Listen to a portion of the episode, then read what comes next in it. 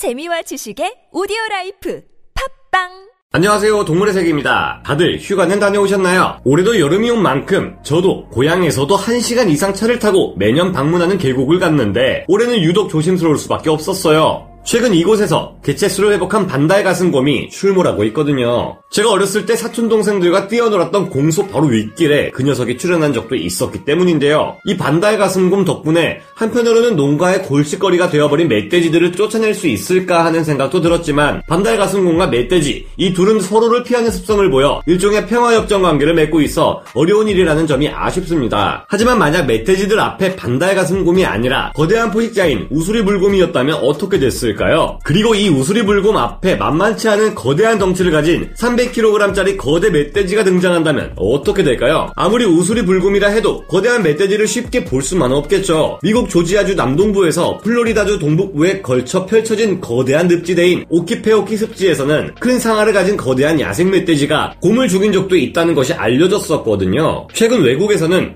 멧돼지들과 덩치 큰 돼지들 사이에서 나온 혼종으로 호그질라라는 몸길이 2m에 몸무게 220 220kg에서 500kg의 혼종까지 태어나고 있는 실정이에요. 그러나 우수리 불곰은 큰 수컷의 경우 체중이 600kg에서 700kg까지도 이르며 시베리아 호랑이와 대적해 우위를 점할 수도 있는 몇 안 되는 최상위 포식자입니다. 워낙 사나워서 서양에서는 블랙그리젤리라는 별명까지 얻은 것이 이 우수리 불곰인데 만약 이 둘이 맞부딪힌다면 어떤 결과가 나올까요? 지금부터 알아보겠습니다. 우리나라의 오랜 속담 중에는 성남 멧돼지는 호랑이보다 무섭다는 말이 있습니다. 일반적으로 멧돼지는 호랑이와 같은 대형 포식 동물의 먹잇감이지만 멧돼지의 날카로운 엄니는 맹수들마저도 죽음에 이르게 할 수 있어서 방심할 수 없는 치명적인 무기인데요. 작은 개체라고 해서 방심할 수 없는 것이 자신을 사냥하려고 하는 포식자에게 역공을 가해 치명적인 부상을 입힐 수 있죠. 홍멧돼지는 유독 멧돼지 중에서도 작은 크기를 가지고 있어 사자의 먹잇감이 되기 일수이지만 이들 중에는 암사자에게 역습을 가해 죽여버린 사례도 존재한다고 해요. 최근 멧돼지들이 농가를 자주 덮치고 있어 피해가 생겨난 문제인데 이 때문에 멧돼지를 사냥하려는 사람들도 늘어났습니다. 하지만 이들의 말에 의하면 손도끼나 괭이, 낫 같은 냉병기 따위로는 절대로 멧돼지를 잡을 수 없다고 해요. 놀랍게도 이들 중 하나는 멧돼지의 이마를 도끼로 내려쳤는데 내려진 도끼날이 오히려 단단한 멧돼지의 이마에 튕겨져 나왔다고 합니다. 멧돼지는 어지간한 총격으로는 쉽게 사살되지 않는 만큼 강인한 생명체이기에 사냥꾼들도 멧돼지를 사냥할 때는 절대 정면에서 사냥하려 해서는 안 된다고 가르치는데요. 멧돼지들 중에서도 특히 거친 수컷들은 엄니로 싸움을 하기 때문에 어깨나 목 주변의 가죽이 아주 두꺼우며 이를 통해 대형 포식자들의 공격에도 어느 정도 버틸 수 있을 것이 예상되죠. 멧돼지는 정면에서의 총격으로 잡을 수 없으니 측면에서 급소의 사격을 가해서 사냥해야 한다고 할 정도로 강한 방어력을 가진 생명체입니다. 의외로 멧돼지는 생각보다 무서운 포식자이기도 한데요. 2006년 우리나라의 전라남도 완도군에서는 염소들을 방목하고 있었는데 산에서 내려온 멧돼지가 이들을 마구 잡아먹어 섬을 공포에 몰아넣는 일이 발생하기도 했었습니다. 멧돼지의 엄니에 다친 사람의 증언에 따르면 당시 멧돼지의 엄니 공 공격으로 차마 말로 하기 힘든 심한 부상을 입었는데 멧돼지는 그럼에도 물러나지 않고 코로 계속 밀어붙여서 도무지 일어날 수가 없었다고 해요. 이 때문에 어설프게 멧돼지를 사냥하려 했다가는 정말 자칫하면 죽을 수도 있는 것이죠. 멧돼지는 일반적인 몸 길이가 90cm에서 200cm, 키 55cm에서 130cm, 체중은 30kg에서 300kg 정도 나가는 동물입니다. 과거 우리나라의 멧돼지 소렵 사진이나 러시아, 중국에서 찍은 사냥 사진을 보면 거대한 멧돼지들을 볼 수 있는데 이들은 거의 곰이나 경차 한 대 크기만큼 거대하죠. 지금도 몇 년에 한 번씩 300kg이 넘는 거대한 우수리 멧돼지들의 존재가 알려지고 있으며 해외에서는 고기를 얻기 위해 덩치가 커진 집돼지가 야생으로 도망쳐 야생 멧돼지와 교배해 혼종을 낳기도 하는데 이 혼종 멧돼지는 멧돼지의 강력한 힘과 가축용 돼지의 거대한 몸집을 모두 가지고 있는 괴물입니다. 멧돼지는 잡식성 동물인 만큼 이렇게 거대해진 멧돼지가 사람을 습격해 잡아먹지는 않을까 하는 공포심에 레이저백, 보어, 차우 같은 식인 멧돼지 공포 영화들이 나오기도 하는데요. 하지만 멧돼지의 덩치가 곰의 덩치를 압도하지 않는 이상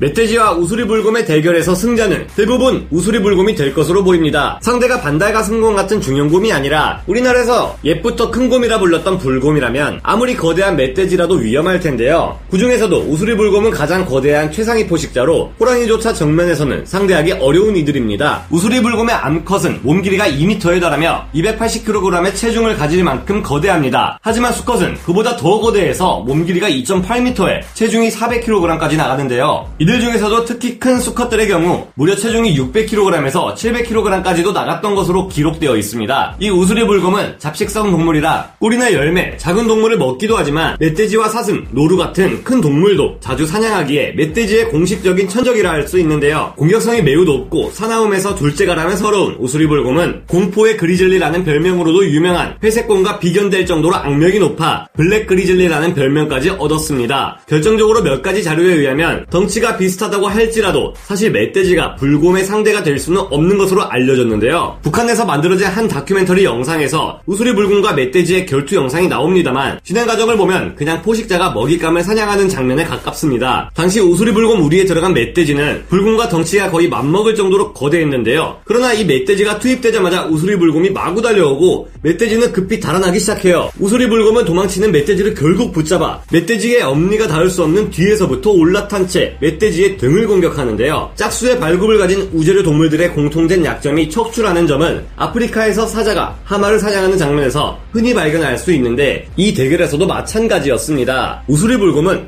거의 자신만한 멧돼지의 사각지대인 후방에서 공격함으로써 멧돼지의 반격을 예방하고 약점인 척추를 공략해 약화시키는데 성공했는데요. 북한의 다큐멘터리라 설명이 정확한지는 의문입니다만 해설에 따르면 이 상태에서 우수리 불곰은 멧돼지의 피를 모두 빨아먹었다고 합니다. 이 외에 다른 곳에서 포착된 곰과 멧돼지의 충돌 장면에서도 비슷한 양상의 전개를 확인할 수 있는데요. 러시아에서도 불곰이 멧돼지를 사냥하는 장면이 포착되었는데 여기에서도 불곰은 가능하면 멧돼지의 정면에서 싸우는 것을 피하고 측면에서 멧돼지의 척추를 물어뜯으려 하는 것을 확인할 수 있었습니다. 다만 마지막 마지막에 이 불곰은 인기척을 느꼈는지 공격을 멈추고 자리를 피했기에 최종적으로 사냥에 성공했는지 여부는 알기 어려웠는데요. 이 같은 방식으로 불곰이 멧돼지를 사냥하는 것이 충분히 가능하다는 것을 확인할 수 있습니다만 기본적으로 잡식성 인 불곰에게 이 같은 멧돼지 사냥이 자주 일어나는 일은 아니라고 합니다. 먹잇감에 목을 물어 단시간에 제압하는 것이 가능한 호랑이와 달리 불곰은 멧돼지를 사냥하는 데 있어 시간이 오래 걸리는 편이며 다 잡아놓은 멧돼지가 마지막에 갑자기 도망쳐버리는 일도 있기 때문인데요. 호랑이마저 다 잡아놓은 멧돼지 멧돼지를 놓치는 경우가 종종 있다고 하는 만큼 불곰에게 있어서도 굳이 웬만큼 먹이가 부족하지 않은 이상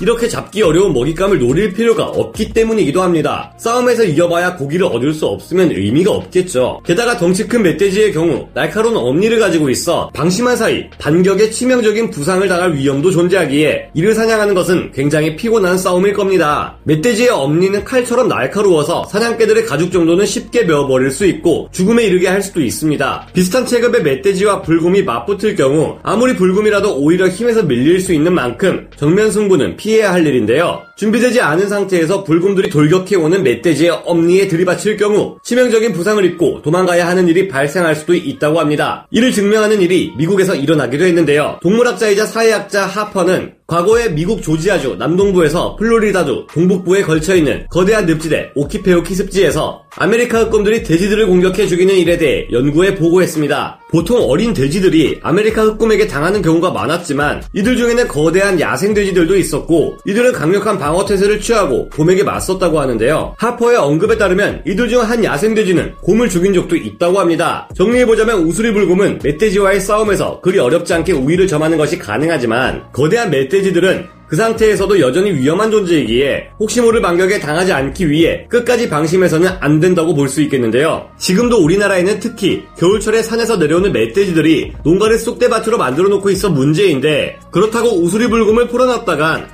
바퀴벌레 잡으려다 초가삼간 태우는 일이 될 테니 그럴 수는 없을 겁니다. 반달 가슴곰 또한 멧돼지들이 두려워하는 존재인데 이 정도만으로도 그들을 몰아내는 것이 충분하니 이를 잘 활용할 방법이 없을지 생각해보게 됩니다. 동물의 세계였습니다.